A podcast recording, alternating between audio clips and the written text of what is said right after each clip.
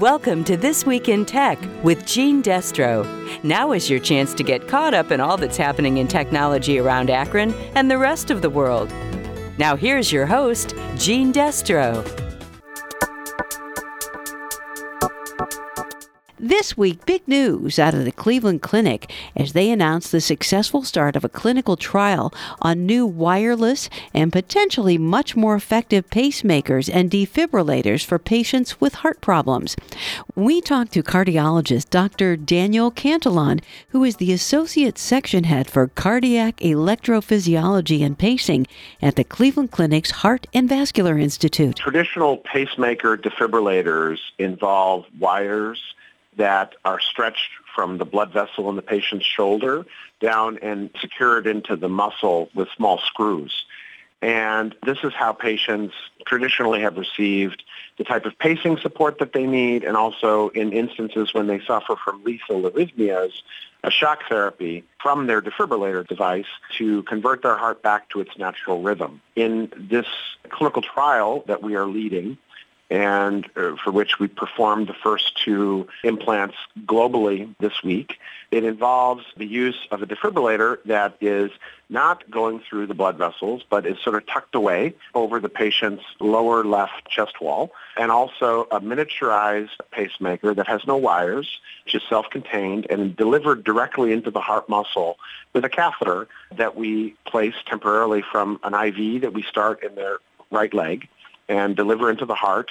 We deliver the pacemaker directly into the pumping chamber and we release it. And then we remove the catheter and the IV from their leg. And they have a pacemaker defibrillator system that has no wires that are stretching through their blood vessels. The reason that this is so important for patients is that we know that one of the limitations of traditional types of pacemaker defibrillators is that up to one in six patients over the long term are going to have problems related to those wires stretching through their blood vessels, including fractures of the wires, including blood clots that develop around the wires, dislodgements of the wires, other types of things that can result in problems that have to be dealt with down the road. So the advantage of this technology is it allows us to deliver the same type of therapy in a more sophisticated way that we hope will obviate many of those complications that are pertaining to the wires being threaded through patients' blood vessels. Okay, two questions. One, how does it work if it doesn't have wires? And two, how does it stay in a static position and not just float around in the heart muscle or wherever if it doesn't have the wires? Great questions. Uh, so the answer to your first question is that there is a mechanism which the defibrillator and the leadless pacemaker talk to each other by delivering very small pulsations that are not perceived by the patient. And this was demonstrated in our first cases for the first time ever in the world that had ever been achieved. And it was really a remarkable achievement and, you know, I'll say almost breathtaking for me to see that happen successfully and in a robust way. So in other words, it's a wireless communication where the signal's being sent through the patient's body, but it's not perceptible, it's not dangerous to the patient in any way, and it's not Bluetooth, it's not Wi-Fi, it's not anything like that. It's, it's actually a form of conducted telemetry where the impulses are being transmitted and received. So that's the answer to your first question. The answer to your second question is that the leadless pacemaker has a novel fixation mechanism, which are, are called tines. And what you can think about those is just little anchors that are deployed from the device and just fixate it in a static position inside the pumping chamber of the patient's heart. And one of the things that we do when we implant them is we deliver it into that position and we test it for stability by sort of deflecting the catheter to make sure that it's secure. And we test it electrically to make sure that it's performing within the acceptable ranges.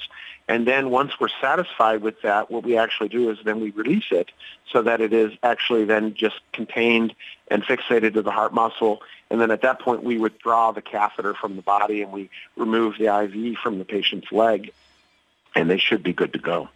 You talked about how the device communicates within the body, and that brought to mind Wi Fi repeaters in houses, and it's like it uses the house's wiring to amplify the signal, right? So is that like this device is using your blood No. vessels like that or no? So basically, electrical signals can be recorded throughout the human body. Okay, so like when you come in to see a cardiologist like me in the office, we hook up these little electrodes and we do an EKG, and we're, we're measuring your heart's electrical activity from the surface of your body.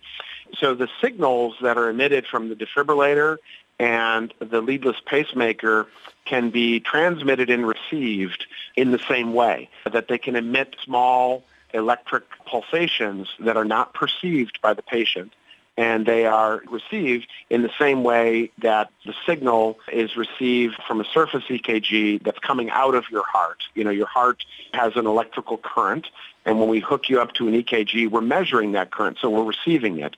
So in this instance, what's happening is the defibrillator is actually emitting an electrical current and the pacemaker is receiving it. And we can confirm because we can, with existing technology, which we've had for quite some time, we can actually communicate with these devices outside the body and we can confirm that those messages are being sent and received appropriately. So there's no air. It's not like a Wi-Fi in your house where it's requiring signal that's radio frequency that's being transmitted through the air to a router that's then being amplified and distributed. In this situation, patient is the conduit between the two devices. That's interesting because there's been like some movies or some sci-fi novels about where you know hackers from the outside had disrupted people's pacemakers. Obviously, if this isn't connected to the internet in any way, then I can't imagine that anybody could do anything to it, right? Yeah, we hope not. In order to do any clinical trial, you have to have approval from the FDA just to conduct a trial. And of course, this trial is FDA approved. And, you know, one of the things that the FDA was interested in was they were interested in the cybersecurity measures.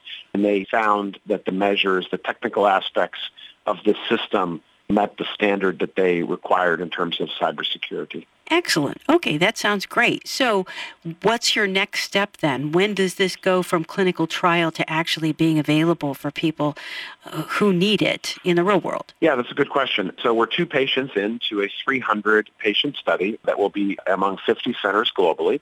United States, Canada, Europe, and parts of Asia. We were the first worldwide, but we're going to be doing more enrollments this month. Those enrollments are going to begin in Europe and all over the world. And when we get to 300 patients, the trial will be completed and we'll follow up to make sure that those primary safety and effectiveness endpoints are met. And we anticipate that we will have the results of this trial within 12 to 24 months from now. Well, doctor, is there anything that I haven't asked that you'd like to add? Just one thing, it's maybe another point of the advantage of this system in comparison with traditional systems. So one of the limitations of having defibrillators that don't go through the blood vessels is that if a patient goes into a cardiac arrest, the only thing that the defibrillator can do is shock the patient, which while it saves their life, is painful. Uh, shocks, you know, can be traumatizing to patients and can affect them psychologically. By having this miniaturized pacemaker inside the heart in communication with the defibrillator outside the heart, it allows us to, in the event of a lethal arrhythmia, you know, sudden cardiac arrest, like what you see on medical dramas on the TV, you know, code blue, squiggly lines on the monitor, the leadless pacemaker can actually deliver pulsations to disrupt that lethal arrhythmia without needing to give the patient a shock. We think in up to three quarters of those cases. In that instance, you know, if the pacemaker is unsuccessful in disrupting the lethal arrhythmia, the defibrillator will be charged and ready to go and can serve as a backup, a shock therapy to save the patient's life. So instead of the shock being the first line of defense, the shock becomes the last line of defense. And we believe that we can painlessly terminate many of these lethal arrhythmias, or most of these lethal arrhythmias, which of course is a win for the patient because the patient gets to live to fight another day and does not require the pain or the psychological trauma of having to experience a shock in order to achieve that. That was cardiologist Dr. Daniel Cantillon, who's the associate section head for cardiac electrophysiology and pacing at the Cleveland Clinic's Heart and Vascular Institute. And that's it for now. Stay happy and healthy, and we'll see you again next week. That was This Week in Tech with Gene Destro. Tune in next week for more tech news on 93.5 1590 WAKR and WAKR.net.